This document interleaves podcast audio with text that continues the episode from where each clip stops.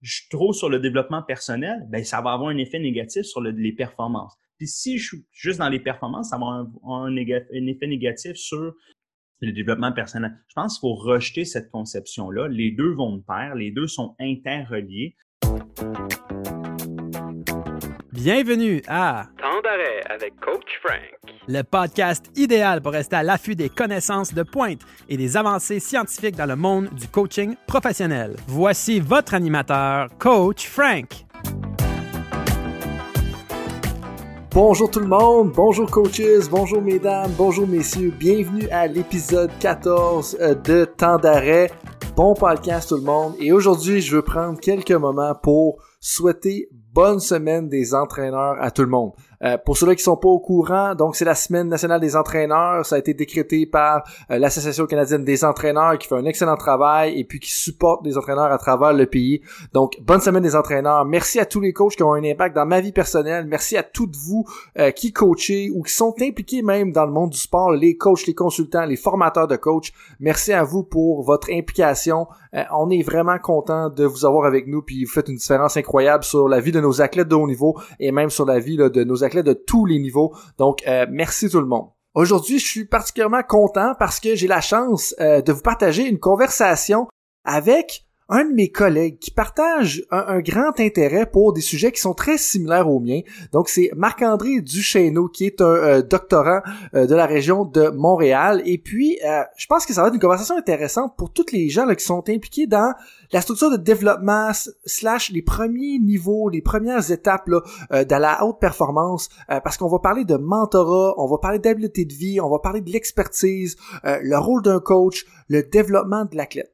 Puis là, j'imagine qu'il y en a certains d'entre vous qui se posent la question comme c'est qui ça? Marc-André Duchesneau. Donc Marc-André Duchesneau est un docteur en psychopédagogie sportive qui s'intéresse à la formation des entraîneurs et plus spécifiquement à la dimension pédagogique de leur tâche, donc le côté enseignement.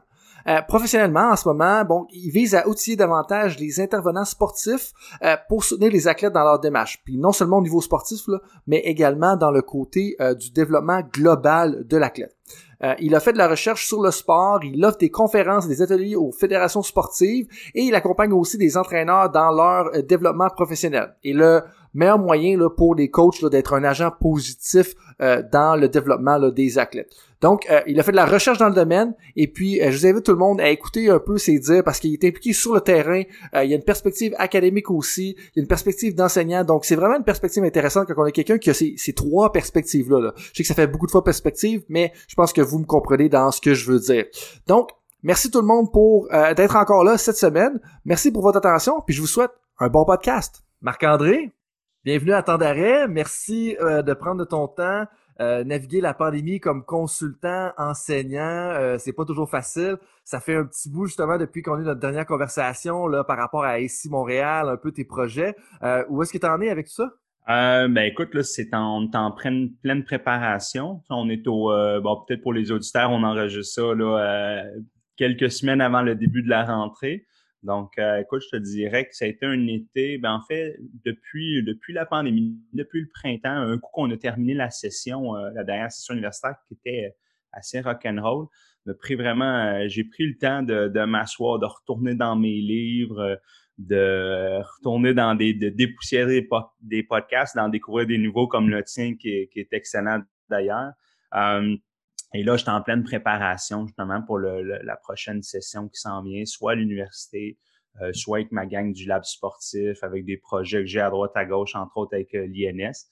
Donc, euh, écoute, c'est un, je me suis trouvé un horaire de vie super intéressant où je mixe beaucoup de lecture, beaucoup de préparation, un petit peu de sport à travers tout ça qu'on profite du beau temps quand même. On est, on est assez chanceux cet été. Ben, d'un, merci pour les bons commentaires. De deux, euh, comme bravo d'avoir utilisé ce temps-là comme justement pour être euh, créatif ou te, te réinventer jusqu'à un certain point. Euh, tu, pourrais-tu un peu me partager comme c'est quoi un peu que tu as lu, qu'est-ce que tu as exploré? Là, tu disais que tu as exploré certaines affaires, que tu as décidé de refouiller des, des podcasts, des livres, un peu. Qu'est-ce que tu as exploré les derniers mois? Oui, mais en fait, longue histoire courte, j'ai eu une, une super grosse année d'enseignement. Euh, j'ai entre autres enseigné à l'UDM, à Bishop, puis à l'Université Sherbrooke euh, en 2019-2020.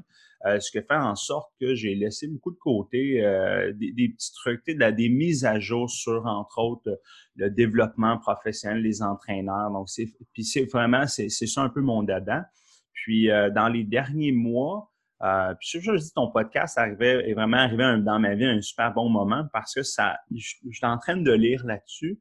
Puis là, tout arrive avec, euh, tu le verbalises super bien. Donc, tu sais, ça, ça, ça l'aide à mettre les idées en place. Mais, euh, tu sais, spécifiquement, je suis retombé dans des lectures de notamment ton, ton ancien directeur de thèse, Pierre Trudel. J'ai lu beaucoup par rapport à la pensée réflexive aussi. C'est des éléments que je souhaite amener davantage avec euh, ma gang du lab sportif, là, dont on va probablement avoir l'occasion de parler. Hum, j'ai beaucoup lu par rapport aux communautés de pratique. On l'a vu, hein, la pandémie nous a un peu, un peu tordu le bras pour trouver des moyens de continuer les échanges. Et moi, ça m'a ouvert les yeux. Quelqu'un, quand il enseigne, tu sais, j'aime ça, j'aime ça créer une histoire, j'aime ça, je, je peaufine vraiment mes PowerPoint et tout ça. Sauf que je me suis rendu compte, entre autres pendant la pandémie, que ben, je laissais souvent pas assez la place aux étudiants ou aux entraîneurs d'échanger. Puis ça a été pour moi comme une espèce de, coup d'éclat en disant, OK, je pense que c'est pertinent de le faire. Puis ça donne que la littérature est assez unanime à ce sujet-là que ben, on apprend des fois juste en échangeant, du moment qu'il y a une thématique. Donc, vraiment là-dedans, je me suis plongé euh, toute cette, cette réflexion-là sur essentiellement comment on fait pour créer des meilleures conditions que les entraîneurs apprennent? Puis, euh, écoute, ça a été euh, plein de choses que en lisant, en écoutant, c'est un peu que j'ai appris, mais surtout, ça, a été un, wake-up call en disant ah, ça, tu le sais, tu le fais plus, tu le fais pas nécessairement. Fait que là, c'est là, tout ça s'est embarqué. Fait que, ouais, je te dirais que c'était pas mal ça. Euh, beaucoup de, pas beaucoup de, de livres, je veux dire grand public, là, puis c'est pas péjoratif, mais vraiment pris le temps de retourner dans les articles euh, ou de, des trucs euh, un peu plus scientifiques pour me, me nourrir. Euh, et un petit peu de, de podcast à droite à gauche aussi, là, euh, sur l'art de, de, l'interview. Je sais pas si tu étais familier avec Michael Gervais, Finding Mastery. Ouais, ouais, ouais. Un, intervieweur que j'adore, je trouve qu'il pose des, réussit à poser des bonnes questions. Puis, euh, il amène vraiment le, la personne interviewée à, à dig deep dans qu'est-ce qu'il sait, dans ses connaissances. Donc, euh, écoute, je, me nourris beaucoup de, de ce qu'il fait. Puis ça va m'aider euh, par la suite lorsque je travaille avec, euh, entre autres, les entraîneurs pour essayer de comprendre qui ils sont, puis qu'est-ce qu'ils veulent faire il y a plusieurs éléments intéressants un peu dans ce que tu viens de dire. Je vais commencer par la dernière, là, avec Michael Gervais. Euh, pour ceux qui ne le savent peut-être pas, bon, ben, c'est un psychologue sportif qui est notamment connu pour son travail avec euh, les Seahawks de Seattle, puis pour avoir eu un grand influence sur Pete Carroll, qui est un entraîneur qui a quand même eu beaucoup de succès là, dans le football universitaire américain. Euh, il y en a qui vont dire que c'est parce qu'il était très généreux avec ses bourses, mais on rentrera pas dans ce côté-là. mais il a quand même eu beaucoup de succès, puis il est un petit peu différent aussi dans la NFL parce que il permet aux athlètes de s'exprimer avoir leur identité, d'avoir du fun. il a 63 ans, il court partout. Euh, puis Michael Gervais, mais dans le fond, il a été instrumental dans ça. D'ailleurs, ça me fait penser que il y a un lien à faire entre Pete Carroll, Michael Gervais, puis Nick Saban. Ouais, est-ce que Nick Saban, à un certain point, il avait embauché un psychiatre pour l'aider justement à, euh, évoluer ou adapter la façon de télécommuniquer avec ses athlètes, puis pouvoir mieux le faire un petit peu. Euh, mais ceci étant dit, laissant l'anecdote de côté, parce que je pensais que ça pouvait être intéressant, tu me parlais que tu racontais un peu plus des histoires, tu sais, puis que tu te rends compte que c'est important d'avoir un fil conducteur et tout ça. Mais c'est un thème aussi, quand tu regardes les grands entraîneurs ou les grands euh, allocuteurs, si je peux dire ça, les, les présentateurs, mais il y a toujours comme un fil conducteur dans une histoire qui va rassembler tout ça. Parce que juste du contenu sec, euh, ça veut pas dire grand-chose. Et lien avec ça, tu as mentionné que tu avais lu les, écrits de Pierre Trudel. Mais justement, Pierre va faire partie des six premiers invités sur euh, la, première, les six premiers invités de la podcast, euh, du podcast. Donc, on est bien content d'avoir ça. Puis, vous pouvez voir qu'il y a un thème. Puis, c'est là l'affinité entre moi et Marc. Là, je veux dire, on développement professionnel des entraîneurs, communauté de pratique. Moi, quand tu me parles de pensée réflexive et tout ça, là, comme je, suis vraiment content d'entendre ces mots-là.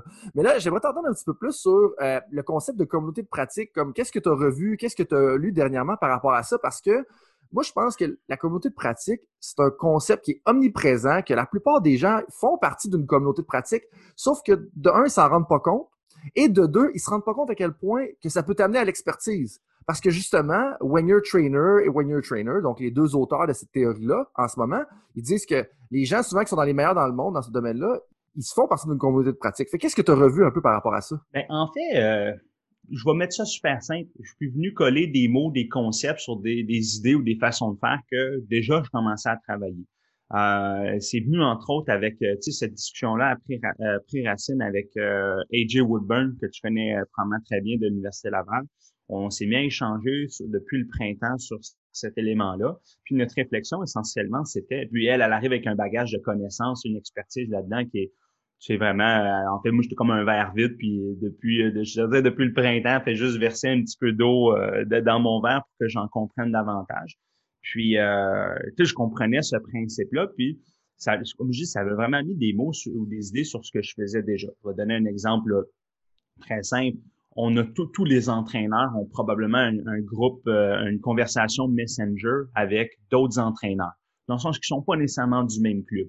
Une fois de temps en temps, il y a une nouvelle, dans mon cas, c'est la natation, par exemple, il y a une nouvelle sur la natation qui sort, hey, on échange, hey, as-tu vu tel entraîneur a fait telle série, euh, qu'est-ce que tu en penses? Et là, on se met à échanger. C'est, c'est tout à fait informel. Euh, il n'y a aucune structure. C'est la personne qui amène le message. Ça, ça commence. On ne sait pas trop quand ça commence. On ne sait pas trop quand la discussion finit, mais ça nous donne du matériel à la réflexion. Fait que là, lorsque j'ai parlé avec euh, avec professeur Woodburn, elle m'a donné quelques textes. Là, je me suis dit, hey, c'est vraiment intéressant. là, la question qu'on se pose, c'est, OK, comment qu'on crée ça? Est-ce qu'il y a une façon de créer ça? Puis là, c'est les genres de questions qu'on se pose, puis c'est des trucs que je vais, je vais probablement essayer de, dès cette année dans mon lab. Mais je te dirais que le plus gros gain que j'ai fait, c'est la compréhension que ben, une communauté de pratique, ce sont les membres qui sont partie prenante. C'est ça la différence un petit peu avec euh, où est-ce que moi j'ai un peu révisé ma position, où est-ce que, temps je vais donner un cours à l'université, ben c'est moi qui va, j'enseigne, c'est moi qui dirige le contenu. Je le mets d'une façon très euh, narrative, euh, très humoristique, même un peu. J'amène des exemples, des idées, du contenu. Sauf que une communauté de pratique, c'est c'est pas c'est pas comme ça. C'est pas quelqu'un qui dirige un contenu. Ce sont les gens qui décident. Et que là, c'est euh, plus je lis ça, là, encore une fois, je révise ma propre proposition en disant, OK, ben, à certains moments, c'est clair qu'ils font un enseignement, par exemple, magistral ou quelqu'un qui va donner un contenu, mais dans un, dans un contexte de coaching, surtout des gens qui sont déjà dans le milieu, dans la pratique, les, les auditeurs du podcast, euh, pour la plupart, ce sont tous des entraîneurs de haut niveau, des, entraîneurs professionnels, que oui, ils vont à, droite, à gauche, ils vont aller, euh, ils assistent à des conférences, ils choisissent les livres qu'ils vont lire, mais les, ces bons vieux échanges-là, puis maintenant, la, beauté avec, euh, que ça soit par Zoom, que ça soit par euh, les, à une certaine époque, on aurait dit ICQ, maintenant sur Messenger. T'as ton âge en ce moment, là. Oui, oui, c'est ça exactement. Puis, euh, bon, tu vois, c'est avec ces outils-là, ben, écoute, c'est tellement plus facile. Maintenant, je sais pas si c'est plus facile, mais disons, c'est beaucoup plus accessible d'échanger que jamais. Alors, profitons-en, puis essayons de comprendre à quel point on peut, si on comprend mieux l'idée de communauté de pratique, je crois, euh, ben, on va peut-être être capable d'optimiser notre utilisation de cet outil d'apprentissage-là. Je te dirais que c'est à travers ça, là. mais tu sais, c'est un... Euh, là, tu vois, depuis quelques mois, je suis plus en mode euh, essayer de comprendre la, la, théorie derrière ça. Et là, dès septembre, je me plonge, puis je vais essayer de la mettre en œuvre avec ma, avec ma gang, du, euh, mes, mes 12 entraîneurs du lab sportif. Mhm. Puis je veux revenir un petit peu sur euh, tes deux entraîneurs du lab sportif. La première chose qu'on va faire, on va dire salut AJ, parce qu'elle va sûrement écouter notre conversation, ça j'en suis convaincu. Mais la, deuxième chose que je dirais, c'est euh, parce qu'il y a probablement plusieurs entraîneurs euh, qui font justement partie d'une communauté pratique, comme on disait, dans le sens qu'ils vont échanger avec d'autres coachs de différents milieux. Facile, exemple facile, parce qu'on est dans les séries de, la Ligue nationale de hockey en ce moment. C'est sûr que euh, les grands noms du hockey, ils partagent entre eux autres, puis ça, on, le sait, là, de pouvoir avoir interagi avec certains d'entre eux. donc, ils se parlent, ils vont avoir des appels, ils vont faire des textos. La difficulté des fois que certains vont avoir, par exemple, c'est engendrer de la traction dans ce groupe-là, parce que c'est comme je dirais, où est-ce que les gens vont vouloir partager, oui, mais à un moment donné, des fois, ça va rester mort pendant quelques mois. Puis il y en a plusieurs qui aimeraient ça que ça soit un peu plus, ils se sentent un peu plus à l'aise là-dessus. Fait que tout ça pour dire que, est-ce que tu aurais peut-être un, conseil justement pour être capable d'engendrer ou d'amener euh, le groupe à avoir une certaine traction? Ouais, eh ben écoute, c'est tellement c'est bon la question parce que c'est exactement ce que, que je me pose. Puis euh, est-ce que ça prend quelqu'un d'un genre de facilitateur ou quelqu'un qui a une, fois de temps en temps un genre de coordonnateur ou coordonnatrice du, groupe d'audition qui, prend l'initiative de lancer? Parce que très souvent, c'est, euh, je pense, souvent plus le groupe est gros, sais, où est-ce qu'il y a beaucoup de gens passifs. Puis c'est difficile de mesurer, quelqu'un de passif qui interagit pas, mais peut-être qu'il apprend aussi. Là, de, donner un exemple, on a un, groupe de discussion à l'époque où je, je en natation. Euh, euh, pour l'Association des entraîneurs de natation du Québec. Euh, c'est un groupe maintenant sur Facebook, je pense qu'on est rendu à 200-300. Euh, n'étant plus coach actif, je suis beaucoup moins actif sur ce groupe-là, mais la base, initialement, j'avais créé cet article-là, euh, ce groupe-là, puis je partageais une fois de temps en temps tu sais, des articles. Ça générait un petit peu de discussion euh, en ligne. Puis lorsqu'on était sur le bord de la piscine, sur des coachs de natation, contrairement aux coachs de football, à un moment donné, un coup qu'on a donné la pratique, ben là, écoute, euh, on, déjà, on, se tourne pas les pouces, mais dans le sens, on a beaucoup de temps de discussion.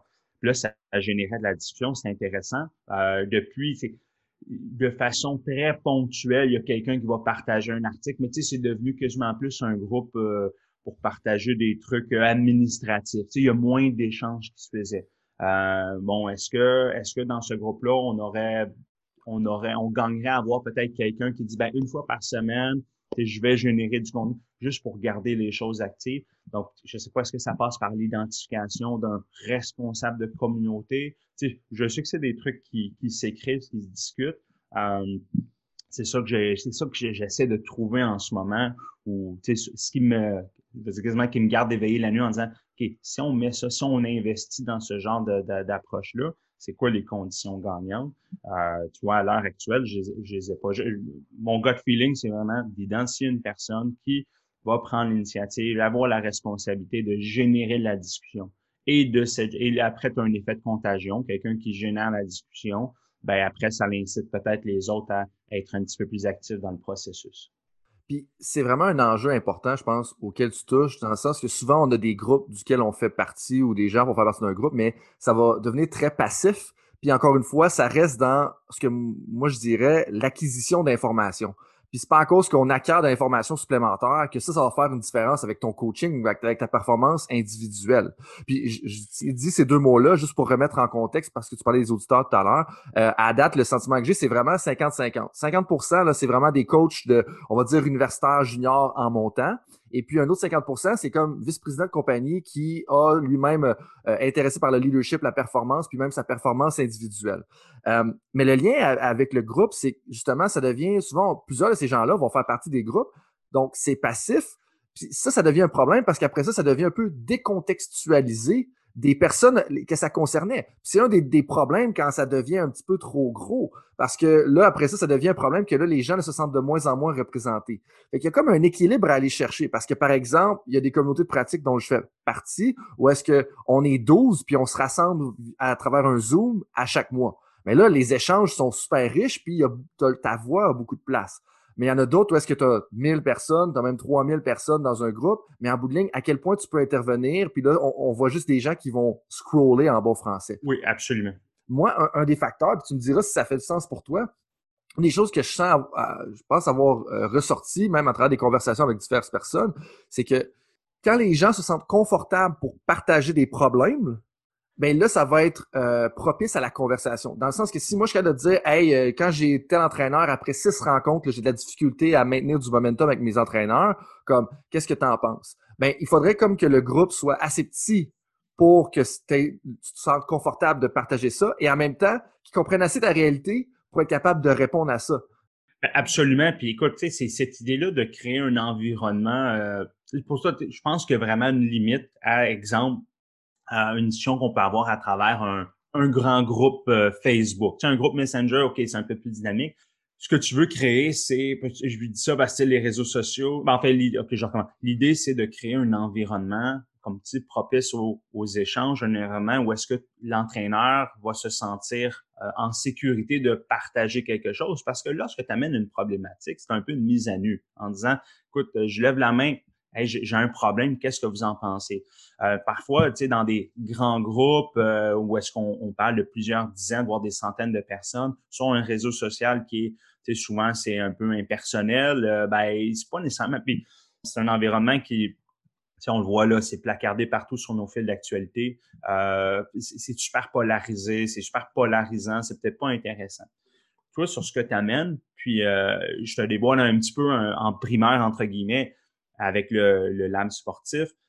L'approche que je vais utiliser, c'est à chaque mois, je vais demander à un entraîneur, ils sont 12 au total, au moins une fois par mois, je vais demander à un entraîneur, ça va être une rencontre Zoom, un matin de semaine, un entraîneur va identifier un défi ou une problématique qu'il vit dans son quotidien. Peut-être pour mettre en contexte le, lab sportif, on, parle plus d'entraîneurs qui sont en contexte développemental. Une fois par mois, il y a un entraîneur qui va amener une problématique qu'il vit. Et là, il va avoir vraiment une espèce de, de, canevas style, tu as, 15 minutes pour nous expliquer d'où vient ta problématique, quelles sont les solutions que tu as testées, quels sont les enjeux. Et de cette de cette petite présentation-là, là, on amène un échange. Donc, l'idée ici, c'est de créer une espèce de, d'étincelle pour que les gens commencent à discuter. Ça, ça serait une tentative là, de, de, générer l'espèce de la discussion alentour d'un objet. Tu cet objet-là de, de, discussion va changer d'une semaine à une autre. Puis si, exemple, ben, mettons, Frank, on est dans le lab ensemble, tu me parles de, euh, de leadership avec tes, tes, joueurs de football. Moi, je suis un coach de natation, tu vois, c'est un sujet qui m'intéresse moins. Ben, peut-être que je vais dire, hey, ce, ce mercredi matin-là que tu présentes, écoute, moi, c'est un sujet qui m'intéresse moins, je vais, je, vais, je vais travailler sur tel élément. Ou peut-être je vais dire, moi, c'est un sujet qui j'ai pas un besoin pour moi, mais je serais vraiment intéressé juste à entendre ta réflexion comment tu c'est quoi le problème que tu vois, puis c'est quoi les solutions, puis peut-être que finalement, je vais être capable, moi, de contribuer à la réflexion. Puis est-ce que tu dirais que le groupe doit être hétérogène ou homogène? Parce que là, exemple, dans ce volet-là, ce que je veux dire, c'est l'exemple un petit que tu as mentionné. Est-ce qu'on voudrait avoir idéalement tous des coachs de football d'un niveau similaire ou on voudrait tout avoir des coachs un petit peu de différents sports, mais qui sont dans des niveaux similaires ou autres? Ben, écoute, encore une fois, ça dépend toujours de la problématique. Dans, euh, j'aime bien le côté euh, hétérogène d'un groupe. pour moi, la discipline, que ça soit, euh, je vais donner un exemple. Dans ton introduction du podcast, tu parles que hey, ce, ce, ce podcast-là va s'adresser davantage aux entraîneurs de, de sport euh, d'équipe, de sport collectif. Ben, tu vois, moi, je vais, je vais challenger à ça en disant, ben, depuis le début, puis j'ai écouté tous les épisodes, ben, je trouve que le contenu que tu amènes s'adapte très, très bien aux entraîneurs de discipline individuelle. Pour moi, ça fait pas le, contexte est un peu différent, mais le, le underlying, c'est très similaire. Puis regarde, tu vois, tu en parles, 50% de ton crowd, c'est des gens qui sont même pas dans le monde sportif. Fait on est capable d'aller chercher des trucs à droite, à gauche des autres disciplines. Il faut toujours être en mesure de dire, OK, ce que Frank dit du football, comment moi je l'adapte à ma réalité d'un sport individuel.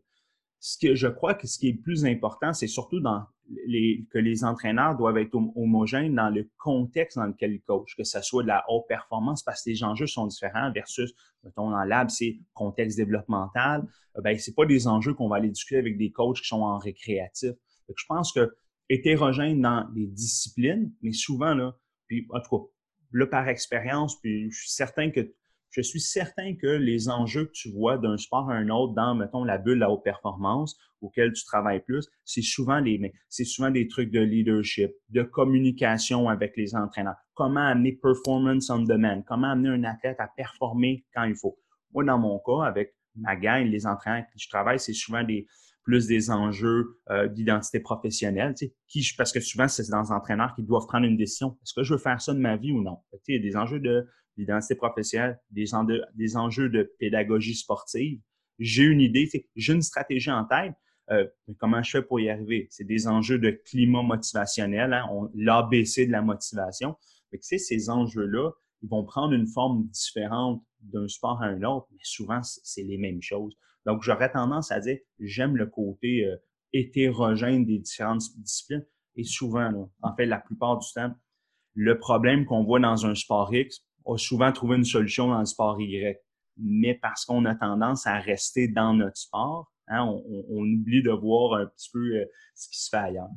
Puis ce qui est intéressant, c'est que le dernier commentaire que tu viens de dire, c'est aussi que ça peut être plus génératif si jamais tu es avec des gens qui sont dans des sports différents, mais quand même, ces gens-là doivent comprendre la réalité de ton sport. C'est là souvent quand tu entends des entraîneurs universitaires de différents domaines, des entraîneurs collégiales de différents domaines, des entraîneurs juniors dans différents domaines, dans différents sports, et même chose, mettons, pour les entraîneurs professionnels, ils partagent souvent le même sentiment de pression, par exemple, que tu sais, euh, je peux pas me permettre de périodiser puis d'avoir un creux de vague d'ici Noël, parce que si j'ai un creux de vague d'ici Noël, j'en perds vite de suite, ça se peut que j'ai plus d'emploi dans huit semaines, tu sais.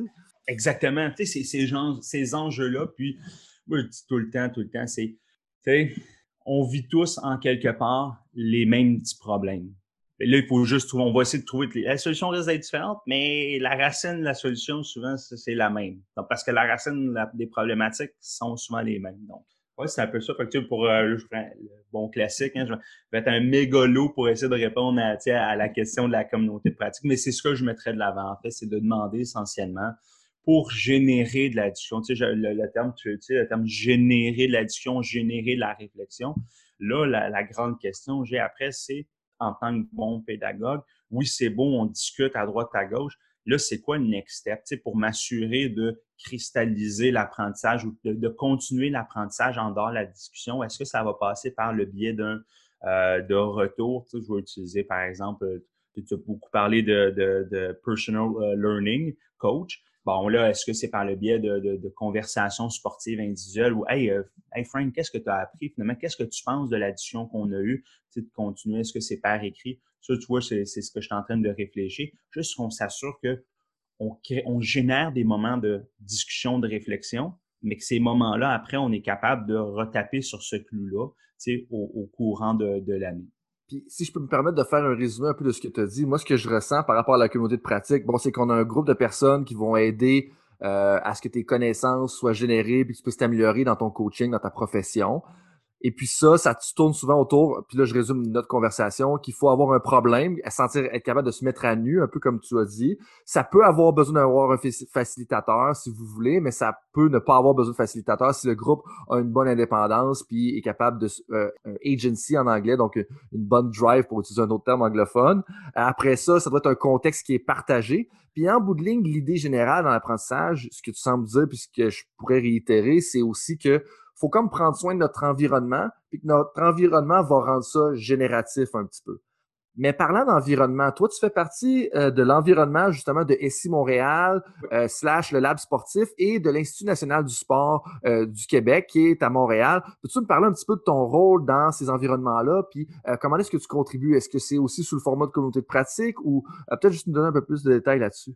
Donc, pour, euh, pour l'Institut national, ben, dans les deux cas, je suis, un contractant, un consultant pour ces deux organismes-là. L'Institut national du sport, euh, donc mon mandat actuel avec eux, c'est d'accompagner. Ils ont un programme de mentorat et mon objectif, donc c'est essentiellement cinq diables, un entraîneur ou une personne qui a atteint de certains, euh, de, très haut niveau dans un domaine, qui est pairé avec un entraîneur qui est next-gen. Donc, un entraîneur qui cogne à la porte de l'équipe nationale de son sport.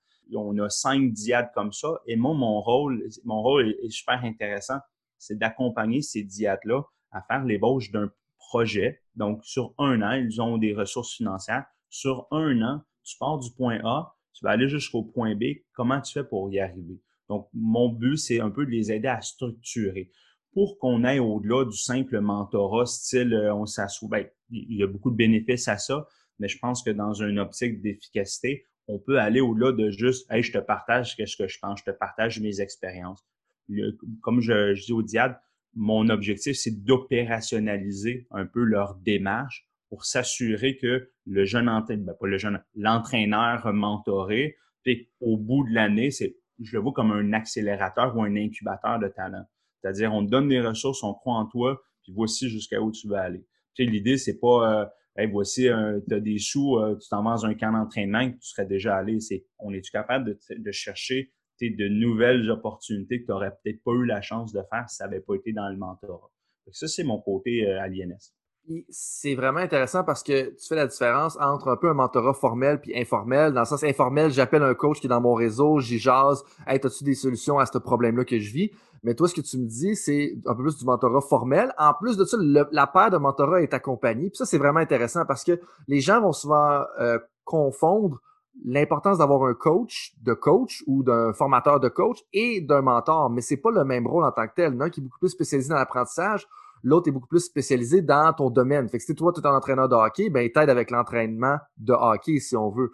Euh, et puis, avec ça aussi, tu parlais de comment est-ce que le mentorat devrait être efficace? Puis moi, ce que j'entends là-dedans, c'est en bout de ligne d'être délibéré dans sa pratique. Ou est-ce que, on, oui, OK, on pourrait s'asseoir puis échanger, mais à, quel point on est efficient puis qu'on maximise les ressources de temps investies puis nos ressources financières parce que notre temps, ben, ça, ça a de la valeur puis le temps des entraîneurs a de la valeur aussi. Mais le point étant que c'est une question de le rendre efficient. Puis si on pense à l'expertise de Anders Ericsson, le modèle que, on, le salue d'ailleurs, euh, repose en paix, Anders Ericsson, qui est décédé il y a quelques temps, euh, le, père un peu de la théorie sur le développement de l'expertise puis la pratique délibérée.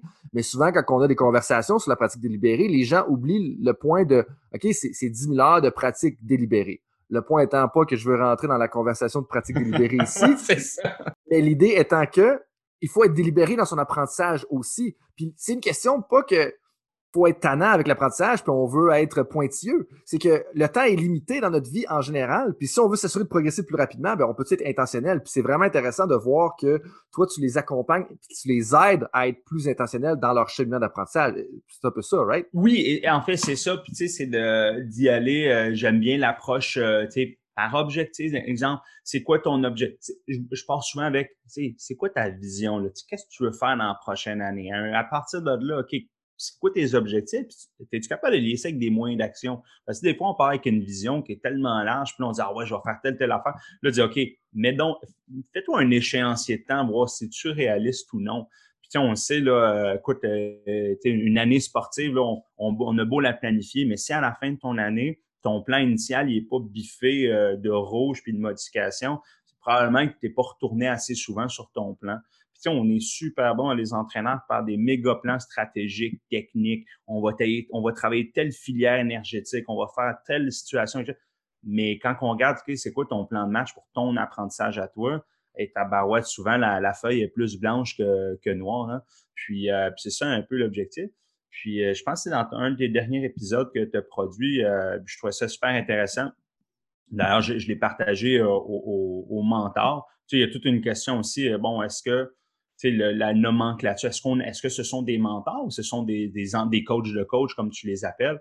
Euh, moi, j'ai une tendance à dire, ben, parce que dans, le, dans ces diades-là, ben, il y a des entraîneurs, oui, qui sont du même sport, mais il y a des entraîneurs aussi qui sont de sports différents. il, y a, des mentors aussi qui ne sont même pas des entraîneurs, ce sont des gens, exemple, des, des préparateurs mentaux, des trucs comme des, des de, de, ce genre, ou des d'anciens gestionnaires sportifs qui amènent une expertise qui est fort intéressante. Et leur objectif, c'est pas leur, c'est pas de dire, voici comment tu devrais coacher, c'est plutôt comment tu apprends et de, faire un peu un sounding board sur les expériences que ces entraîneurs-là vivent. Donc, euh, toi, un de mes rôles aussi, puis la deuxième année, je fais ce projet-là, puis euh, le projet tient sur une page. Donc, ça nous donne beaucoup, beaucoup, beaucoup de liberté, je dis on parce que je suis pas le seul dans cette affaire-là, pour essayer de tester du nouveau matériel. Puis l'un de mes objectifs, c'est justement de travailler davantage avec les mentors pour qu'ils comprennent bien leur, qu'ils comprennent bien leur rôle. Tu oui, j'accompagne l'entraîneur mentoré, mais le gros de mon travail, c'est surtout m'assurer que le mentor comprenne son rôle, sache comment.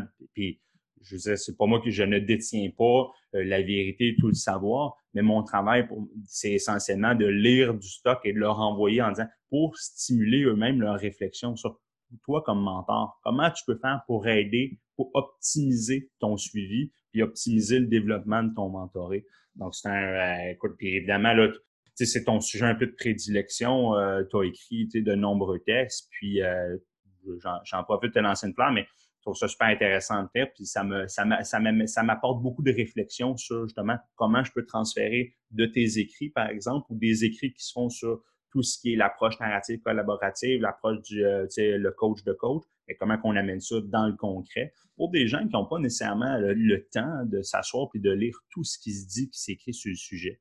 C'est un, un, bon petit travail quand même. D'un, merci de ça, mais euh, je veux dire, je te renvoie l'appareil où est-ce que tu as l'humilité justement de voir qu'il y a plusieurs équipes et plusieurs domaines dans ça. Parce que moi, je trouve ça intéressant comment est-ce que tu intègres la communauté de pratique, le coach de coach, le mentorat, tout ça ensemble. Puis c'est là la difficulté, puis de dire, OK, prendre le temps, OK, moi, je suis pas un expert nécessairement dans un domaine, puis, puis je dis ça pas nécessairement pour toi, mais je dis ça pour moi aussi. C'est comme ça que moi, je me sens. Puis c'est comme, OK, comment est-ce qu'on peut aider à naviguer? Parce qu'en bout de ligne, peut-être que notre expertise, c'est plus l'apprentissage puis l'accompagnement.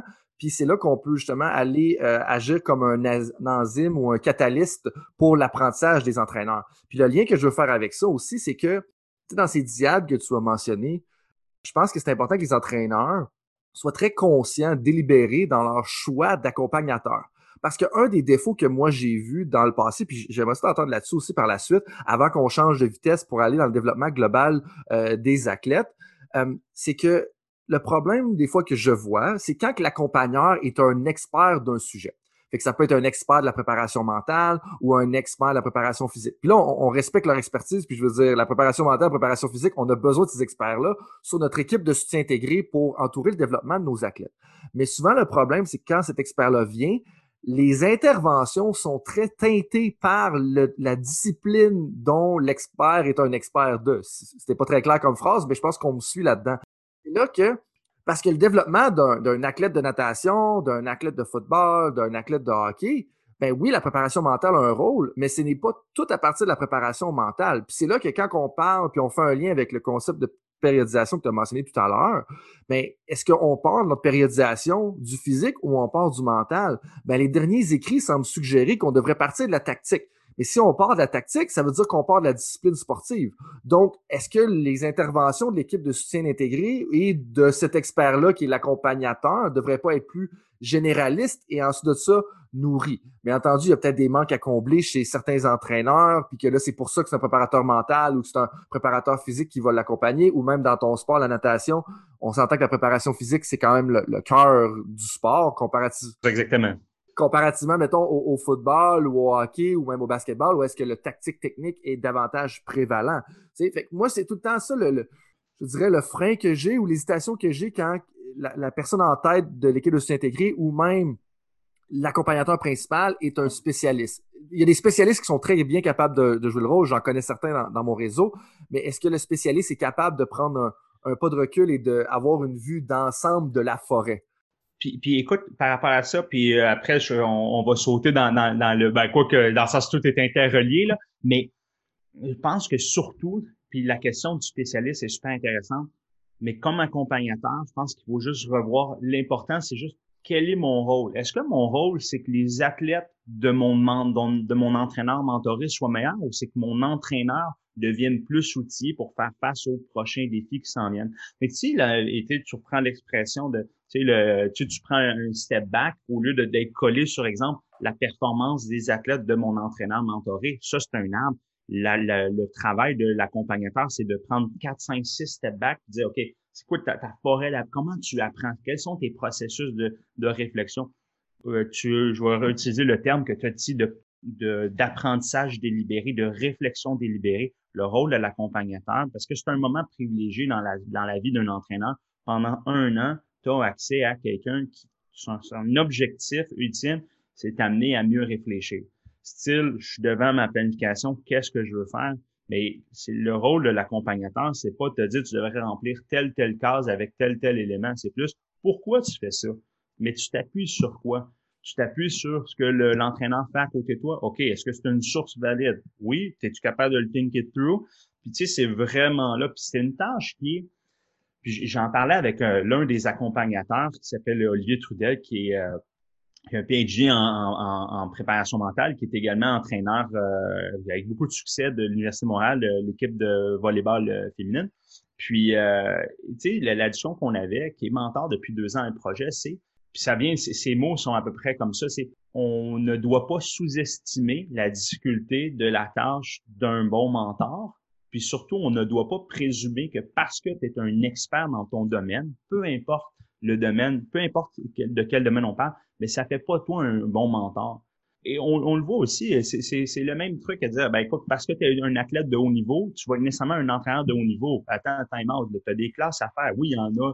Tu sais, il y a des exemples de personnes qui ont réussi, il y a des exemples de personnes qui ont lamentablement échoué aussi. Mais c'est un peu le même principe pour devenir un mentor. Il suffit pas d'être toi-même un expert dans ton domaine. C'est une autre expertise à développer aussi. Je pense que ça, il faut pas sous-estimer cet impact-là. Et trop souvent, euh, et là, je vais m'adresser pour m'adresser, mais trop souvent, les gestionnaires sportifs vont avoir, on voit en ce moment, tu sais, le mentorat, c'est un buzzword. Hein? C'est comme là, c'est, c'est euh, là, là, on va mettre des entraîneurs d'expérience avec des jeunes entraîneurs, puis la magie va s'opérer, puis let's go, tout le monde va apprendre. Oh, je vais prendre temps d'arrêt, faire un shout-out au podcast. Temps d'arrêt, c'est pas mal plus compliqué que ça. Là. Puis, écoute, on commence, à, je pense, ben, on commence, ça fait des années, mais là, il, y a, une belle fenêtre d'opportunité en ce moment pour euh, peut-être sensibiliser euh, les preneurs de décision sur, oui, le, les, des trucs comme le mentorat, comme des communautés pratiques, il y a un potentiel, mais c'est pas le plan de dague. Puis si on veut que ça, si on veut actualiser ce potentiel-là, ben ça prend certaines balises, ça prend des, un, certain cadre à, à mettre de l'avant pour que ça fonctionne. Ça, c'est intéressant parce que ça fait un lien aussi avec la tendance à forcer l'apprentissage.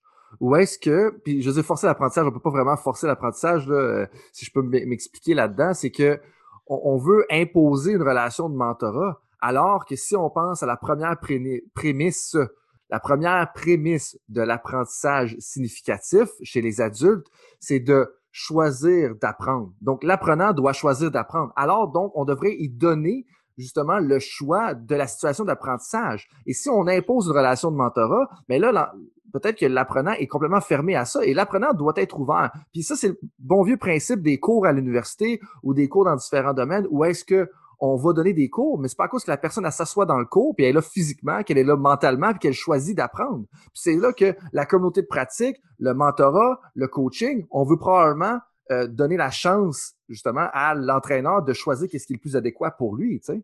Clairement, clairement, clairement. Puis tu sais, c'est euh, oui, c'est ça. Puis c'est euh, c'est euh, en tout cas moi professionnellement en ce moment c'est mon plus beau défi de un de, bien comprendre tu sais les trois moyens que tu viens de discuter. Je pense que c'est des et euh, tu sais il y a rien de plus euh, satisfaisant de, voir un entraîneur qui est sur une base volontaire hein, tu, tu veux apprendre donc c'est une base volontaire d'apprentissage bien tu sais dans les, ces différents projets là oui il y a des, des, des sous qui sont donnés mais les gens ne sortent pas de là avec un certificat, ne sortent pas de là avec des points de perfectionnement. Euh, puis, tu sais, tout notre système de formation des entraîneurs, je pense qu'il est hyper intéressant. Il y a, certaines limites, tout le monde en est conscient, mais ces opportunités-là d'apprentissage, c'est de l'apprentissage volontaire. Ah, il y a un petit quelque chose. Pas tout le monde qui est rendu là nécessairement. Des fois, on s'inscrit dans ces trucs-là en disant ça va m'aider, mais ça va t'aider seulement si toi, tu es prêt à y mettre de ton temps. mais après, c'est exactement ce qu'on dit à nos athlètes aussi. Là.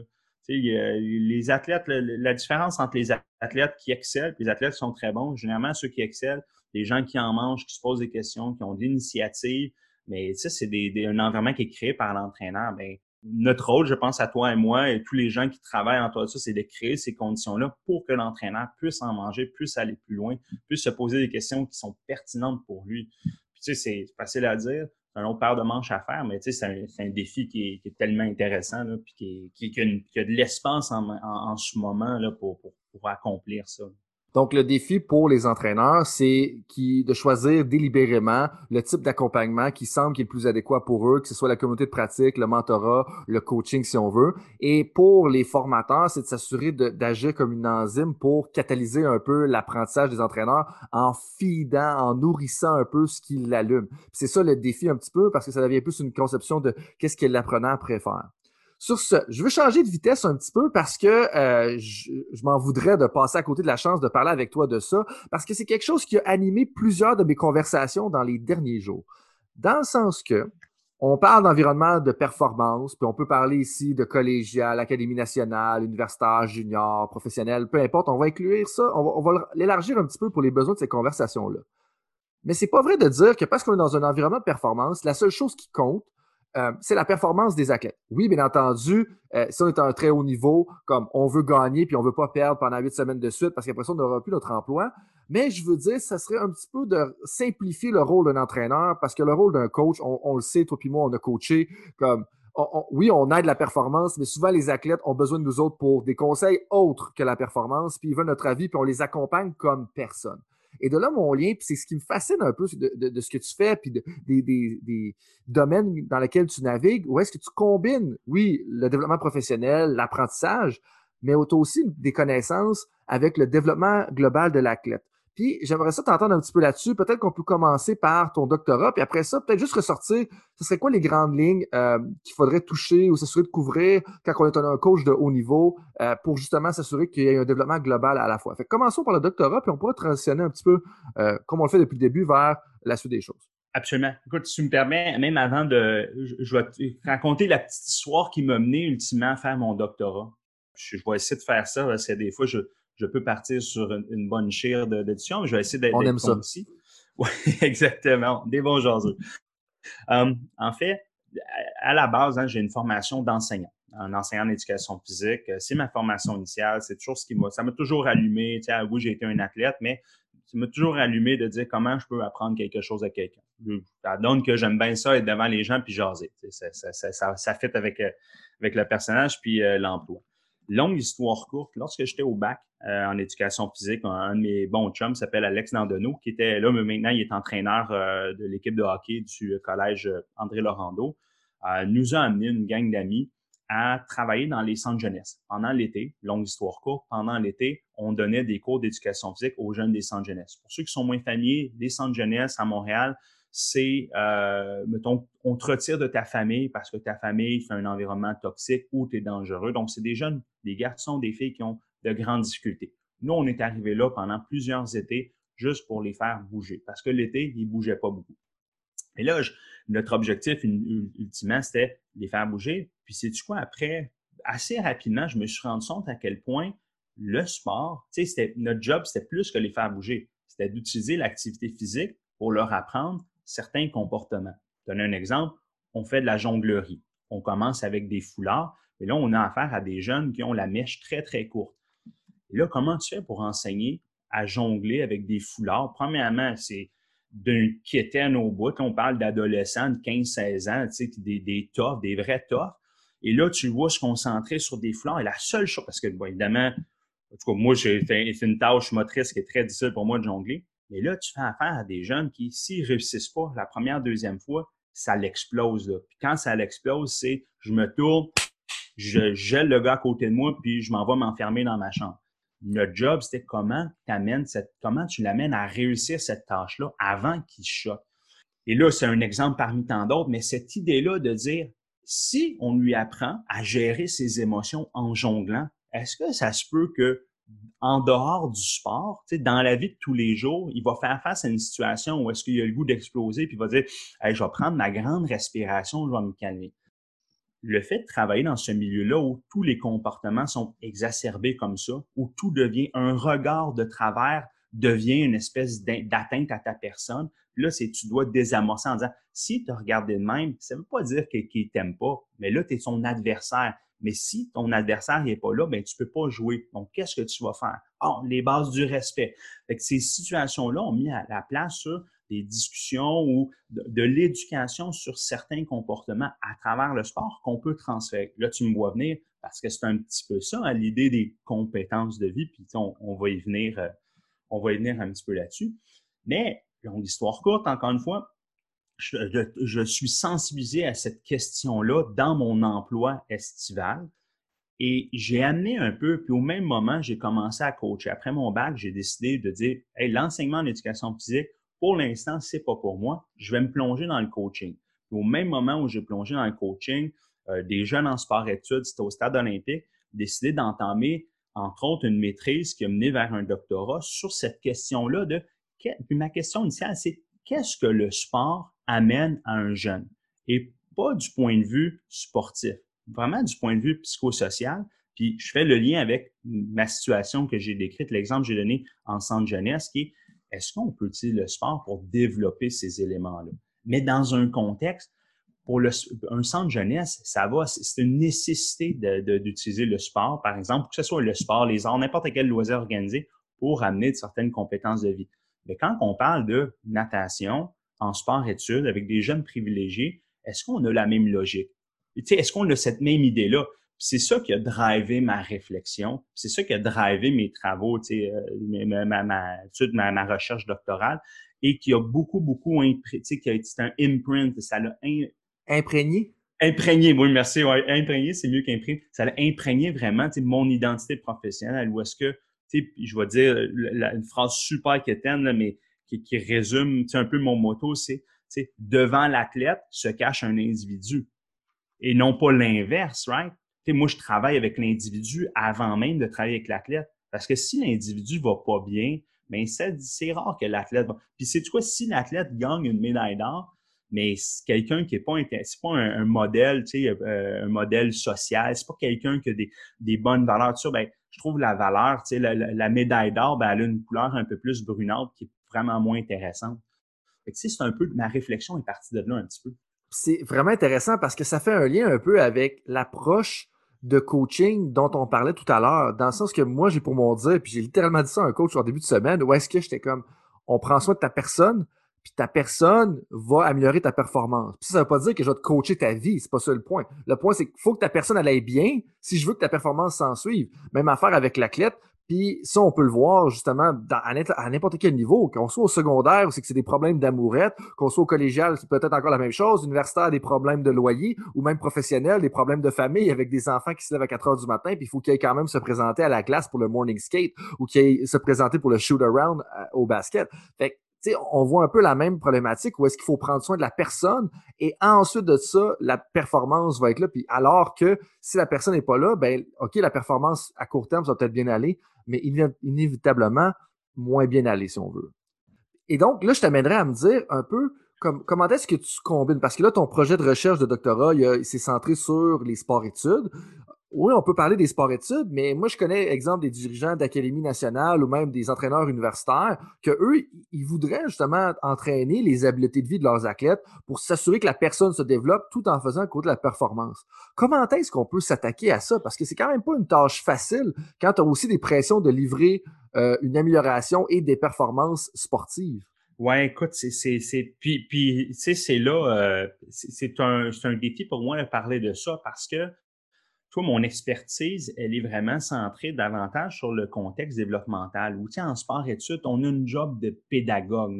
Tu sais, c'est pas juste, la, comme je dis encore, la médaille, on l'atteint, oui, ou, tu sais, tout le monde vise la médaille d'or, mais il y a comme des collatéraux qui sont encore plus importants qui favorisent le développement positif.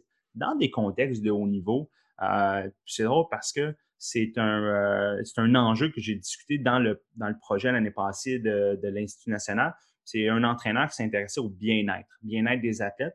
Et en fait, première étape, je pense que c'est beaucoup par rapport à notre conception. Je m'explique. Pendant longtemps et encore aujourd'hui, je pense qu'on voit sur le même continuum performance d'un côté, puis développement personnel de l'autre. Puis on se dit, puis c'est sur le même continuum. Donc on se dit, si je suis trop sur le développement personnel, ben ça va avoir un effet négatif sur les performances. Puis si je suis juste dans les performances, ça va avoir un, effet négatif sur le développement personnel. Je pense qu'il faut rejeter cette conception-là. Les deux vont de pair, les deux sont interreliés et notre job, et, peu importe à quel niveau, notre travail à nous, c'est de s'assurer de créer un environnement qui, on prend soin de l'individu, on prend soin de la performance aussi, parce que l'un ne va pas sans l'autre. Après, des, trucs, des, des pratico-pratiques, et là, c'est là, les entraîneurs doivent être des fins pédagogues. Est-ce qu'on est capable de créer des situations? Puis je vais donner un exemple de cet entraîneur-là de patinage artistique, euh, des jeunes qui cognent à la porte de l'équipe nationale, euh, pas patinage artistique, patinage de vitesse courte piste, je, m'excuse. Um, cet entraîneur-là, puis écoute, c'est vraiment quelqu'un qui, qui, qui, s'exprime très bien, qui, mériterait être invité pour, pour en parler, mais longue histoire courte cet entraîneur-là, ce qu'il fait, c'est pendant la période de sa saison où est-ce qu'il y a le plus gros volume d'entraînement, où c'est le plus difficile, ils matchent ça avec une activité, je pense que ça tombe au mois d'octobre, où est-ce que les jeunes doivent aller cueillir des pommes, ils doivent faire un dessert, ils doivent présenter leur dessert à leur, à leur coéquipier, puis après, il y a un petit bas. Une activité qui, tu d'emblée, tu dis, mais ça n'a aucun rapport avec la performance. Non, ça crée une cohésion d'équipe, ça t'amène des compétences style, ben écoute, pour dans ce cas-là, c'est des jeunes de, 17-18 ans, ben c'est pas tout le monde qui est capable de cuisiner. Donc, il faut que tu apprennes certaines choses, right? Donc, tu dois développer une certaine autonomie. Et en plus, l'entraîneur super intelligent, il met ça à un moment où est-ce que l'entraînement est le plus difficile. Donc, tu sais, ça, te permet de dorer un peu la pilule. Hein? Tu sais, on a du gros volume, mais en même temps, dans mon cas, en natation, avec mes athlètes, c'était on, on va en camp d'entraînement, ben, pour moi, c'était OK, c'est quoi ton plan de match avant d'aller au plan de match nutritionnel? Parce qu'à la maison, c'est peut-être maman, papa qui te font la, à manger. Mais là, on est en entraînement en Floride pendant 14 jours. Compte pas sur coach Marc-André pour te faire ta bouffe. C'est quoi ton plan? Tu vas manger des nouilles ramen à tous les jours, ça se peut que ça ait une influence sur ta performance. Mais tu sais, il y a un apprentissage à faire. OK? Dans mon cas, c'est on fait la liste d'épicerie, on a 60 minutes top chrono. Moi, j'attends dans le char, puis à 60 minutes, je décolle. Donc, il faut que tu aies ta liste de prêts, puis il faut que tu saches un peu te repérer dans l'épicerie. Puis là, on parle de jeunes, tu sais, entre 14 et 20 ans, là. Ben, des fois, il y en a à 20 ans, là, il y avait de la misère à ouvrir, euh, leur canne de thon, là. Parce que c'est des choses qui ne faisaient pas. Donc, on utilisait à ce moment-là, mon exemple, on utilise le sport pour apprendre d'autres choses. Puis ça crée une espèce d'environnement intéressant aussi où tu t'appropries un petit peu et en marge. Et le plan de match, le plan sportif ne change pas. Là. à ce moment-là, tu es en camp d'entraînement, tu es dans du gros volume, des grosses attentes, etc., etc. Donc, est-ce que pour des entraînements, puis c'est cette logique-là, ben, je la vois. Après, je la vois à, tous les niveaux. Après, c'est sûr que ta job est en jeu parce que tu perds. Ben là, je pense que c'est d'être, euh, de, de, savoir à quel moment, euh, tu sur quel fil tirer, à quel moment ta saison, à quel moment la performance va, va prendre un peu plus de place que le développement individuel, mais je persiste à croire que, que les deux sont interreliés, puis il faut, il faut euh, peaufiner nos relations autant côté performance que côté individuel. Et tout le temps, puis super intéressant l'exemple que tu as mentionné justement du camp en Floride et d'apprendre la nutrition. Puis ça, je pense que ça peut très faire un lien direct avec le travail de plusieurs entraîneurs qui sont dans ce milieu-là. Puis je te dirais que le dernier commentaire que tu as dit sur des coachs où est-ce que l'enjeu d'avoir des victoires consécutives est un peu plus euh, important, puis un peu plus euh, avec un, plus gros impact, par exemple sur euh, leur carrière en tant que telle, bien peut-être que c'est une question de périodiser justement cet aspect développemental-là. Puis je peux donner l'exemple où est-ce que tu as un entraîneur-chef, puis là, tu as des, as des qui viennent de rentrer à 25 ans, 26 ans, 27 ans, ils approchent la fin de la vingtaine, commencent à avoir des familles. Toi, tu es un entraîneur de 55 ans, ben, tu as peut-être déjà eu des enfants, eu à négocier la réalité d'avoir des enfants et une vie, mais peut-être qu'il y a une éducation de la vie en général sur cet aspect-là de gestion de famille, qui est un peu un rôle un peu paternaliste, pardonnez-moi l'expression, puis ça peut être la même chose dans les, dans les ligues féminines, euh, un peu plus d'une approche maternaliste si on veut. Mais le point étant que je pense qu'il y a un apprentissage de vie à faire, mais que l'apprentissage de vie, de ces habiletés de vie-là, va être différent selon le contexte en fonction de la réalité des athlètes. Et là, j'aimerais, j'aimerais ça t'amener sur un point intéressant euh, que j'ai lu dans ta thèse de doctorat, puis euh, j'espère que j'y fais, honneur. C'est juste une petite section de document qui a quand même beaucoup de pages, donc euh, assumez pas que ça représente tout le document. Mais je trouvais ça intéressant parce que je pense que ce que tu vas nous dire là-dessus pourrait amener à comprendre un peu plus comment est-ce qu'on peut faire ça. L'extrait mentionne le processus développemental d'un individu doit tenir compte non seulement de l'environnement, de l'individu et de la dimension temporelle, mais également de l'interaction de toutes ses composantes. Ainsi, chaque modulation de l'une ou l'autre de ces dimensions peut avoir une influence sur le développement des athlètes. Qu'est-ce que tu entends par la dimension temporelle, puis la modulation, puis l'interaction, tout ça? Parce que j'aimerais ça un peu le rendre plus concret. Je pense avoir une idée, mais ça peut sembler abstrait au départ.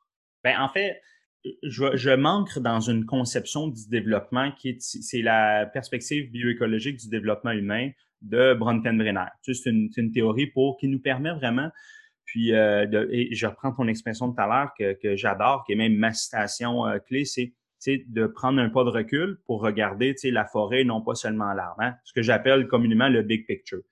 Euh, cette idée-là, c'est lorsqu'on lorsqu'on considère le développement humain, le développement humain, là, oui, il y a la performance, il y a l'individu, c'est vraiment dans ta globalité. Ben, il faut prendre un pas de recul parce que l'individu en soi arrive avec des caractéristiques individuelles, arrive avec une histoire personnelle, arrive avec un, un paquet de choses qui est unique. Donc, le développement prend toujours une tangente différente et parce que à la base, l'individu est différent. Puis même dans une équipe qui est très homogène, ben on a des gens qui réagissent différemment, que ce soit ton système de valeur, que ce soit ta grandeur, tout ça a un impact. Dans l'environnement, ben écoute, là, c'est un. Et là, je veux pas te faire la. L'objectif n'est pas de faire le cours théorique sur la, disons, cette, cette théorie-là, mais essentiellement, on considère que tu as différents systèmes, tu sais, de très, très près de toi à très, très loin, style euh, vie à naître au Québec versus naître euh, en Georgie aux États-Unis, ben, tu vas avoir une courbe de vie qui est probablement différente parce que c'est un environnement tu sais, macrosystémique complètement différent.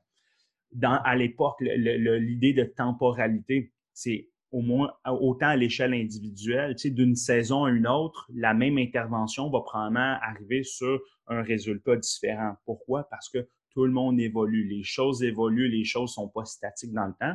Puis c'est aussi d'un point de vue individuel, mais aussi d'un point de vue sociétal.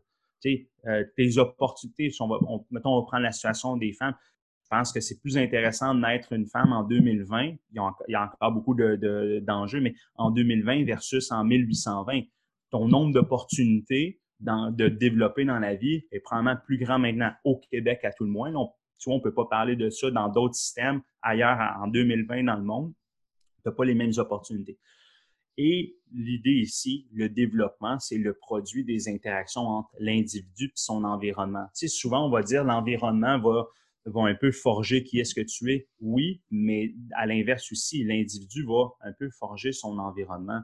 Puis c'est lorsqu'on comprend ça et à l'intérieur d'une équipe sportive, à l'intérieur de la bulle qu'est le sport, de comprendre, nous comme entraîneurs, on peut contrôler, puis j'aime l'idée du master of puppets, on peut tirer sur certaines ficelles dans notre environnement pour générer des situations d'apprentissage, mais l'individu en soi, c'est lui qui est le, le, le disons le, c'est lui qui est le premier acteur, le protagoniste de son développement. Et nous, notre rôle comme entraîneur, c'est juste de bien comprendre aussi, bien, chaque individu devant moi arrive avec un bagage qui est propre à lui, une histoire qui est propre à lui. Et lorsqu'on considère ces variables-là, ben, je pense qu'on est, on est en mesure de peut-être mieux influencer le développement. Encore une fois, quand je parle de développement, c'est oui, autant la performance, mais aussi la courbe développementale d'un individu. Comment il va se développer dans sa vie? On reprend l'expression qu'on a discuté tout à l'heure le rôle de l'entraîneur, c'est de, entre autres, son rôle, c'est de générer des opportunités d'apprentissage. Lorsqu'on parle de compétences de vie, c'est faux de croire que, puis l'un des premiers trucs que je challenge dans ma tête, c'est est-ce que le sport forge le caractère? Parce que, tu sais, on entend ça tout le temps. Ah, le, sport m'a amené de la discipline, le sport forge mon caractère. Time out. Le sport peut le faire. Le sport peut forger ton caractère à condition que ça soit une intention qui est derrière les interventions derrière la pratique sportive. ça, je pense que c'est un élément qui est bien important à comprendre si on veut que le sport soit plus que juste une question de médaille. On veut que notre athlète sorte du sport en étant un meilleur citoyen, un meilleur individu. C'est ça l'objectif. Que tu sois dans du sport développemental, que tu sois dans du sport de haut niveau, que tu sois du sport professionnel, c'est ça notre but. C'est médaille, oui, c'est super intéressant, mais la médaille, ça découle de tout le reste dernier point que tu dis, ça fait un lien avec les études de Sergio Larabercial qui parle des entraîneurs qui gagnent en série, là, serial winning coaches, ou est-ce que même à un très haut niveau, puis quand on parle de ces entraîneurs-là, c'est des entraîneurs qui ont coaché des athlètes qui ont gagné deux médailles ou plus à deux événements euh, international ou plus, donc championnat du monde aux Olympiques, et il disait que ces gens-là avaient une passion bienveillante. Donc, était une passion, donc, qui était super intense dans leur préparation, ils étaient motivés, ils regardaient pour les détails, blablabla, mais bienveillante dans le sens qu'ils regardaient au développement de la personne et ils voyaient le bigger picture, comme tu disais tout à l'heure. C'est intéressant. Des gens qui gagnent multiples médailles olympiques au plus haut niveau ont quand même une considération pour la personne parce que c'est tellement demandant, justement, le sport de haut niveau. Et là, le côté historique, biographie, temporelle dont tu, parlais, c'est super intéressant pour moi parce que l'historique des athlètes doit être considéré quand on fait le développement technique et tactique. Dans le sens que tu as un athlète qui rentre dans ton programme, qui rentre dans ton organisation, tu vois, OK, c'est quoi ses antécédents techniques et tactiques pour pouvoir bien orchestrer son développement vers l'expertise en tant qu'athlète? Mais ce que tu me dis, c'est qu'on devrait considérer aussi l'aspect temporel, historique de la personne quand on veut orienter, orchestrer le développement des habiletés de vie, le développement de la personne, parce que, puis on prend un exemple typique, le jeune qui grandit à Hochelaga, le jeune qui grandit en Beauce, puis le jeune qui grandit à Haïti, ben comme il n'y a pas nécessairement la même historique, puis les mêmes, euh, les mêmes connaissances, puis le même vécu. Fait que ça, c'est la deuxième chose. Et la troisième chose que je rajouterais sur la composante temporelle, pensons à un cours. Tu regardes un cours, tu vas assister, par exemple, à un cours de leadership en 2019. Mais là, tu assistes au même cours de leadership en 2021. Bien, toi, en tant que personne, tu vas voir évoluer à travers ce temps-là et le cours n'aura pas le même impact parce qu'à chaque fois que tu vis quelque chose, le, problème ou, la, chose à considérer, c'est que tu ne le mets pas en. C'est pas exposé à la même biographie. François aujourd'hui, puis Marc-André aujourd'hui, c'est pas le même Marc-André que demain, puis le même Frank que demain aussi. Donc, la conversation serait pas la même parce qu'on a évolué entre-temps. Donc, fascinant, puis ce que tu nous dis, si j'ai bien compris, puis je t'inviterai à faire un dernier commentaire là-dessus, c'est qu'il faut considérer l'aspect de l'historique de l'individu quand on orchestre le développement des habiletés de vie. Oui, mais en fait, oui, puis je vais même aller un petit peu plus loin, c'est lorsqu'on s'intéresse et tous les entraîneurs s'intéressent au développement de leur athlète slash individu. Hein? C'est ça notre, c'est notre pain et notre beurre. On aime ça rentrer en relation, on aime ça créer, générer des opportunités d'apprentissage. Et notre rôle à nous, c'est de considérer le big picture, avoir une vue d'ensemble. Là, il y a probablement des entraîneurs, euh, je vais faire ça rapidement, il y a probablement des entraîneurs euh, qui travaillent avec des jeunes et leurs parents, n'est-ce pas? Et tu travailler avec les parents des athlètes, puis je sais que des fois, on a comme cette espèce de un a priori négatif parce que on, les deux, on se bat pour contrôler l'athlète, le, le jeune ou l'athlète. Mais parfois, puis tu sais, quand tu viens de milieux un peu plus défavorisés, des fois, c'est important de comprendre, OK, ben si je demande 500 dollars à mon athlète, ben c'est peut-être une grosse partie de, de l'argent disponible pour la famille. Donc, des fois, de, dans l'idée de, de, de, favoriser le développement, est-ce qu'on est capable de considérer l'ensemble des variables pour prendre une décision éclairée, pour être capable d'influencer positivement?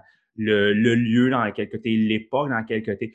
La, la pratique que je vais donner en septembre, même si c'est sur papier, c'est la même que je vais donner en avril, ben l'impact va être différent, puis mon livrable va être différent. Pourquoi? Un peu comme tu l'as dit avec ton exemple de leadership, on évolue dans le temps. Donc, c'est ça, ici, l'objectif, c'est peut-être d'amener que les entraîneurs considèrent ça, de prendre ce pas de recul-là, essayer de considérer l'ensemble des variables qui peuvent avoir un effet ou qui vont avoir un effet. Et quand on connaît le, vraiment, on est capable de voir le portrait complet, ben là, on est peut-être capable d'aller taper sur certains clous qu'on estime qui sont plus importants ou qui vont avoir un impact plus grand. Donc, tu sais, mon, disons, le, pour résumer, c'est vraiment prenons le temps comme entraîneur de prendre un gros pas de recul pour vraiment analyser, tu sais, le, développement d'un individu, c'est un, une œuvre d'art qui est constamment en train de se, tu sais, de, de se dessiner. Là. Je, je continue avec cette analogie-là artistique. C'est en train de se dessiner. Puis nous, on est capable, OK, mais qu'est-ce qui a été fait avant? Puis pour l'amener où exactement? c'est un petit peu comme ça. Fait que l'idée du big picture, je pense que c'est gagnant à tous les niveaux. Vraiment intéressant, Marc. On pourrait continuer à jaser de ça pendant des heures, euh, je le sens déjà. Euh, peut-être qu'on dira pour une ronde numéro 2. Mais euh, pour l'instant, j'aimerais ça t'amener dans les questions éclairs, juste brièvement, un peu pour faire un, Ce que j'aime de ces questions-là, c'est que ça nous aide un peu à connaître la personne, puis des fois, ça nous donne d'autres pistes de réflexion. quand tu penses à quelqu'un qui a réussi dans le monde du sport, à qui tu penses en premier et pourquoi?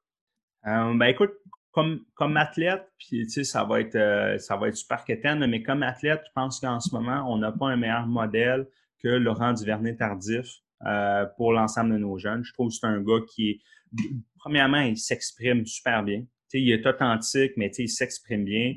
Euh, évidemment, c'est un, un gagnant sur le terrain comme à l'extérieur. Puis, tu sais, un peu comme toi, dans, dans mon entourage, j'ai, beaucoup de médecins. puis, tu sais, souvent, je vais on va challenger les gens. Ben, en fait, les gens ont challenge en disant Ouais, mais tu sais, Laurent euh, Durand Tardif, il a eu plein de facilitateurs pour euh, sa médecine, puis je dis time out. Ben, il l'a fait quand même. Là. Je veux dire, peut-être sur une période plus allongée, là, mais mais encore, là, je veux dire, ce gars-là excelle à un niveau qui est. Et non seulement il excelle à un niveau qui est, qui, est difficilement quantifiable, mais surtout, je trouve que c'est un, un représentant de notre communauté. Euh, c'est un gars qui a des intérêts diversifiés tu me parlais tout à l'heure de, tu sais, une, un niveau de performance, mais posé sain quand même. Ça me semble être sain ce qu'il fait. Puis je trouve que sais, il doit avoir des, j'imagine, j'espère a des vis cachés en quelque part. J'imagine, à moins que ce soit un androtype, tu sais, un, un robot que quelqu'un a créé, puis comme il est max out dans toutes ses statistiques. Mais comme, comme je trouve, euh, comme athlète, c'est vraiment c'est vraiment, vraiment un modèle. Puis je trouve intéressant. Puis, tu vois, je dirais très rapidement, comme entraîneur, on en a parlé tout à l'heure, mais Pete Carroll, pour avoir lu son bouquin, pour avoir écouté quelques, quelques documentaires ou entrevues avec lui, je trouve que c'est un exemple d'entraîneur qui me semble avoir compris que la performance, c'est intimement lié avec le bien-être de mes athlètes, puis euh, de prendre soin des individus. Puis c'est un gars qui réussit, en tout à tout moins au niveau professionnel depuis plusieurs années. Donc, je te dirais, j'aurais tendance à dire ces deux personnes-là, euh, vraiment deux, deux, modèles. La réussite, c'est pas juste une question de championnat. Des fois, c'est aussi ce que tu fais avec le talent que tu as sous la main. les Seahawks sont, sont en reconstruction à tous les quatre ans ou quelque chose comme ça, puis ils finissent toujours par aller dans les séries éliminatoires revenir sur Laurent Duvernay-Tardy, ce que tu disais, ben, tu sais, oui, la période d'études a peut-être été allongée pour connaître le contexte quand même très bien à, cause de ma vie personnelle.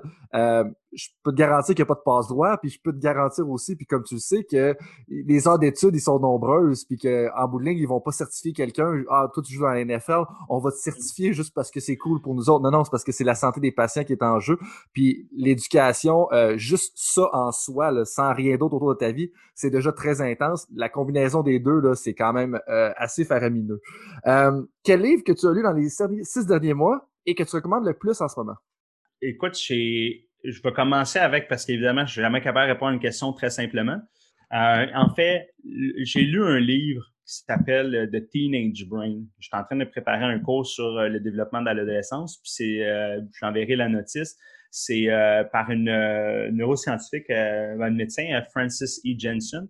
Puis en fait, ça l'explore parce que j'ai beaucoup travaillé avec des adolescents. Le crowd avec qui je travaille, ce sont euh, des entraîneurs qui travaillent avec des adolescents. Puis des fois, on, on observe des réactions chez les adolescents qu'on a on est difficilement capable d'expliquer. Ce livre-là, je trouve qu'il est, super intéressant, il est bien écrit, ça nous amène un peu dans le cerveau d'un jeune, le cerveau d'un ado. Qu'est-ce qui se passe? Pourquoi on est capable d'observer ça? Donc, c'est, pas en lien directement avec le coaching, mais je trouve que c'est une lecture que cet été m'a un peu frappé. Ça m'a permis, ça m'a donné des clés de compréhension, en fait. Donc, euh, belle petite lecture, là, euh, en lien, mais sans l'aide trop avec le sport qui peut faire de nous des meilleurs pédagogues. Clairement. Ah, ça, c'est, l'objectif. Ouais. Quelle est tes citations préférées? Ben là, on, on en a parlé déjà, là, mais c'est décolle ton nez de l'arbre, tu pourras voir la forêt. Je pense qu'officiellement, c'est l'arbre qui cache la forêt, là, le, vrai. Mais on en a parlé, c'est prends ton step back, décolle ton nez de l'arbre, ça va te permettre de voir la forêt. C'est, c'est vraiment en lien avec tout ce que je prône, c'est toujours de conseiller le big picture. Puis la vie dans la haute performance, c'est ça. Tu sais, quand on parlait de homogénéité dans le contexte, ben tous les milieux de haute performance, c'est un peu ça qu'on voit, où est-ce que les gens, ils ont tellement de choses à faire, ils ont tellement de pression qu'ils sont collés sur la forêt. Puis nous, dans le fond, c'est un peu le rôle qu'on joue, mais c'est super intéressant. Euh, si tu pouvais retourner en arrière et donner un conseil à toi-même quand tu avais 20 ans, ça serait quoi? Écoute, comme ça fait pas si longtemps que ça, euh, non, en fait, c'est, euh, je, je donnerais le conseil de dire, tu sais, garde tes acquis, mes racines, ma fond, mes fondations professionnelles, c'est dans le milieu de l'éducation. C'est un pédagogue à la base. Euh, ma matière, c'est le sport. Puis je me dirais le conseil. Puis tout au long de ma carrière, j'ai été challengé là-dessus en disant ouais, mais tu sais, c'est pas si important. T'as pas besoin d'investir du temps là-dedans. Tu sais, euh, va te spécialiser en biomec, en physiologie, en ci, ça. Mais je me donnerais comme conseil que j'ai quand même bien suivi, c'est hey, garde tes racines dans la pédagogie. C'est ça tes pierres d'assises tu vas construire tout le reste par rapport à cette fondation-là. C'est sûr, j'irai avec ce conseil-là. C'est ça, ça m'a marqué. Puis, euh, mais ça, il faut pas que ça t'empêche d'échanger avec les autres. puis mets-toi dans une position où tout le monde a une expertise. Puis, euh, ton ego, euh, ça ça mènera pas de, de, de pain sur la table. Fait que, continue à échanger, mais en gardant cette, cette pierre d'assise-là qui est l'éducation, la pédagogie. Bâtir sur les acquis, comme tu dis. Oui, clairement, clairement. Euh, qu'est-ce qui te rend le plus fier dans ta carrière ou tes contributions jusqu'à ce, ce moment? Euh, je pense que je suis rendu très, très bon pour convaincre les gens que la performance ne doit pas se faire au détriment du développement individuel et le, développement individuel ne nuira pas à la performance. Euh, c'est quelque chose que je crois depuis que j'ai mis le pied sur le bord de la piscine comme entraîneur de natation. Puis à certains moments, je sentais que je preachais un peu dans le désert. Mais euh, je pense que avec l'ensemble des, acquis que j'ai faits au niveau de la littérature, au niveau de mes expériences, au niveau des nombreuses discussions, je suis convaincu que à tous les niveaux, même incluant la performance au niveau professionnel, dans, dans les niveaux où est-ce que j'ai peut-être moins d'expérience pratique, moins de vécu, je suis convaincu que ces deux éléments-là, performance, développement individuel, vont de pair. Et ça ne vaut pas la peine de faire l'un sans l'autre. Puis ça, je te dis, c'est vraiment, j'y crois dur comme fer. Euh, je pourrais t'argumenter longuement avec n'importe qui euh, que, c'est possible. Après, il faut juste réussir à le prouver. Donc, c'est pour ça, à chaque fois je vois des athlètes qui réussissent on and off the field, puis que j'ai l'occasion d'aller voir un petit peu, de gratuit, un petit peu pour voir c'est quoi son, son historique, c'est quoi? Ben, ça, ça, ça, ça, me convainc dans ma, ça, ça, renforce, je trouve, ma position. Donc, euh, ouais, je te dirais, c'est ma plus grande fierté là, de travailler ces deux éléments-là, que je fais qu'en lien avec ce qu'on discute depuis, euh, depuis quand même plusieurs minutes on peut le sentir là, euh, à travers le micro, là, on peut clairement le sentir. Euh, comment est-ce que les auditeurs peuvent te rejoindre? Euh, ben écoute, à travers clairement la page Facebook de Dessim, pour suivre un petit peu ce que je fais avec le Lab sportif, c'est notre enjeu cette année de, disons, de montrer un petit peu plus la, démarche. Puis, donc ça, c'est plus pour au niveau professionnel. Si les gens veulent, j'imagine, tu vas pouvoir mettre mon courriel dans, dans la description emma.cheno.umontréal.ca. Euh, les gens ont des questions, au goût d'échanger. C'est le fun avec Zoom. Euh, on se book un petit, une rencontre le matin, le soir. Euh, jaser de quoi, c'est le fun. Je suis payé. Dans ma vie, je suis payé pour jaser de sport. Là. C'est du dream job, c'est un, moyen temps. Fait que euh, oui, c'est ça, n'importe quand les gens veulent m'écrire. Euh, moins réseau social, j'ai plus Instagram, Twitter, ces trucs-là, mais le bon vieux courriel, euh, ça, fait la job. Fait que, euh, ouais, c'est ça exactement. Ben, merci beaucoup, Marc-André, euh, récipiendaire du Méritage de leadership avec les Carabins en 2010. Hein, c'est important de le mentionner. C'est important de le mentionner. Merci beaucoup de ta présence. Merci d'être venu. Conversation super intéressante. Et puis, peut-être qu'on pourra faire une ronde 2 éventuellement. Oui, clairement. Merci à toi, Coach Frank, d'offrir cette, cette opportunité-là en français, de, de jaser de sport, d'amener aussi ton contenu euh, je trouve que c'est du bon contenu vulgarisé. Moi, comme euh, coach de coach, pour prendre ton expression, ça me donne des, des, des un petit, j'ai ton petit lien tout le temps prêt à partager aux gens. Puis j'ai que des bons commentaires à date. Je trouve que ça, en fait, ce que tu fais, ça génère euh, des opportunités d'apprentissage. Euh, ce qui manque cruellement, surtout dans la francophonie. Donc, euh, écoute, continue. Tu as, un abonné en moi qui est euh, invétéré, donc je continue à te suivre. Puis, merci à tous les auditeurs qui ont, pris le temps de nous écouter ce matin. Parfait. Merci à toi, Marc-André.